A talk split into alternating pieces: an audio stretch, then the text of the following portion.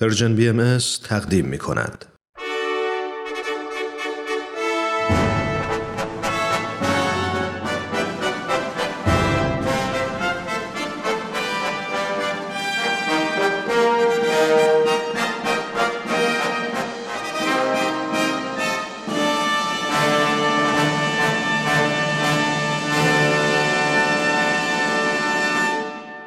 پیک یزدان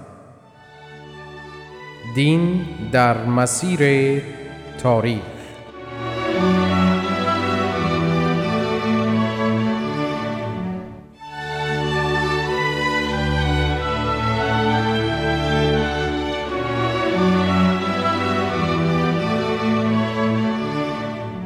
شنوندگان عزیز درود بر شما.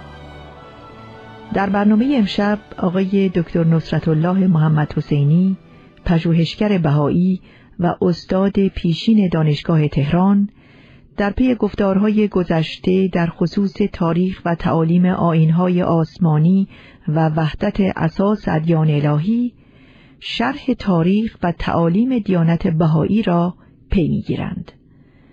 آقای دکتر محمد حسینی مجددا ممنونیم از حضورتون در این برنامه.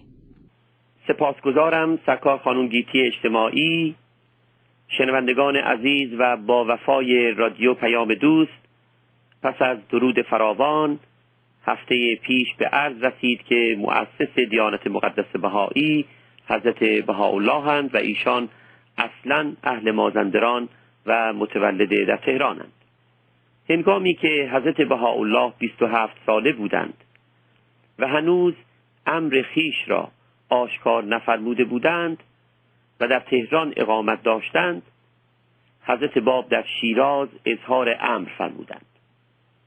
حضرت باب به حقیقت راه را برای ظهور حضرت بهاءالله هموار فرمودند. آقای دکتر شما هفته پیش هم به این نکته اشاره کردید که حضرت باب راه را برای ظهور حضرت بهاءالله هموار فرمودند. اگر ممکنه در این خصوص توضیحات بیشتری برای شنوندگان عزیزمان بیان بفرمایید. یقینا. ببینید در احیانی که حضرت باب ظاهر شدند قالب مردم زمان گرفتار اوهام و خرافات خیش بودند. بسیاری از قواعد و رسوم دینی نیز علت وجودی خود را از دست داده بود. لازم بود قواعد جدیدی تشریع شود که با روح عصر تطبیق نماید. حضرت باب که واجد مقام مظهریت الهی بودند یعنی از سوی حق مقام رسالت به ایشان تفیز گردیده بود به وضع قواعدی پرداختند که حد متوسطی بود میان قواعد دینی گذشته و تعالیم حضرت بهاءالله. اجازه بفرمایید در این خصوص ذکر یک تمثیل شود. مثالی آورده شود. حضرت بهاءالله نخستین بار در تاریخ روحانی عالم اصل وحدت رجال و نساء یعنی تصاوی حقوق مردان و زنان را که مبتنی بر تعلیم اساسی آن حضرت وحدت عالم انسانی است به جهان بشری ارائه فرمودند. فرمودند ذکور و اناس در سوق واحد قائم. یعنی مردان و زنان دارای حقوق و مقام مساویند فرمودند که حق در این دور نورانی فرق ما بین عباد و اما را از میان برداشته و کل را در سوق واحد مقر و مقام عطا فرموده. در این بیان مبارک نیز تصریح میفرمایند که خداوند در این عصر جلیل به زنان و مردان مقام و حقوق واحد عنایت فرموده است. حضرت عبدالبها مبین آیات حضرت بهاءالله در توضیح تعلیم تصاوی حقوق زنان و مردان در صدها لوح و خطاب مبارک بیاناتی میفرمایند که خلاصش این است. که این عصر عصر بلوغ عالم است. این عصر عصر تصاوی حقوق زنان و مردان است. عالم انسانی چون پرنده است که دو بال دارد یک بال آن زن و بال دیگر مرد است. هر دو بال متساویاً عامل پرواز پرندند و اگر یک بال از کار خود باز ماند پرنده پرواز نتواند.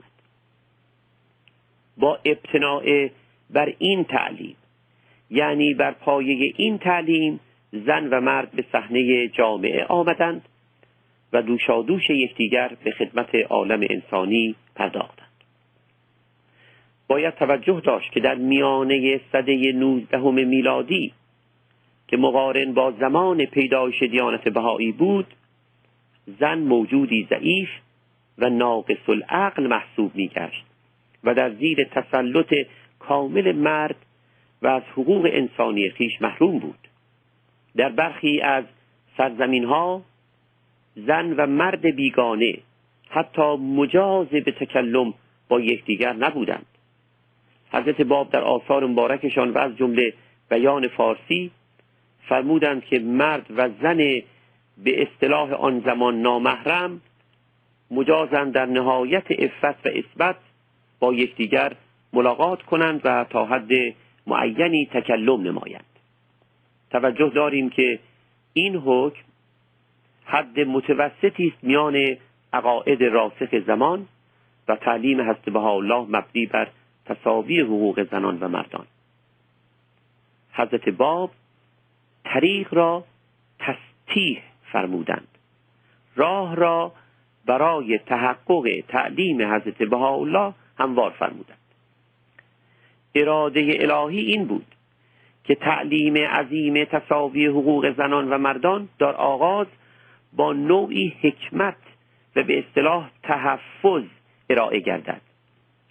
این که حضرت باب در آثار مبارکشان و از جمله بیان فارسی میفرمایند محبت به زنان باردار یعنی حامله پاداش خیر مضاعف یعنی دو برابر دارد ایجاد آمادگی در مردان برای پذیرش تعلیم عظیم هست بها الله تصاوی حقوق زنان و مردان است. حضرت باب در یکی از آثار مبارکشان به نام صحیفه عدلیه بیانی میفرمایند که مفادش این است که حضرتشان برای آن ظاهر شده اند که مردمان را در اعتقادات خیش به نقطه وحدت برسانند. مرادشان این است که همگان چون جماعتی متحد آماده ظهور حضرت بهاءالله شوند. بیانات حضرت باب در زمینه احکام اجتماعی اصولا نسخه موقت برای داروی مسکنی است که پزشک الهی به بشریت عطا فرموده است تا آماده درمان اصلی شود.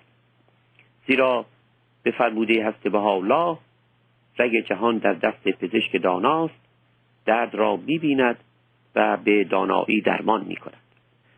اجازه بفرمایید مثال دیگری ارائه شود در ادوار پیشین حکم جهاد در جهان بیداد کرده است از جمله مجاهدان مسیحی در جنگ های صلیبی بر پایه صدور حکم جهاد بیش از دویست سال با مجاهدین از مسلمین ستیز کردند.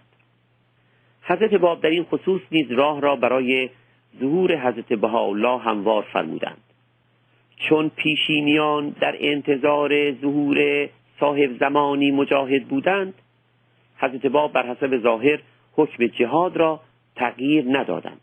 ولیکن فرمودند احدی بی اذن ایشان بدون اجازه ایشان. مجاز به جهاد نیست و هرگز اذن جهاد صادر نفرمودند. تا آنکه چند سال پس از شهادت ایشان حضرت بهاءالله ظهور فرمودند و از جمله در دوه بشارات به تصریح خطاب به جهانیان فرمودند بشارت اول که از ام کتاب در این ظهور اعظم به جمیع اهل عالم عنایت شد محو حکم جهاد است از کتاب.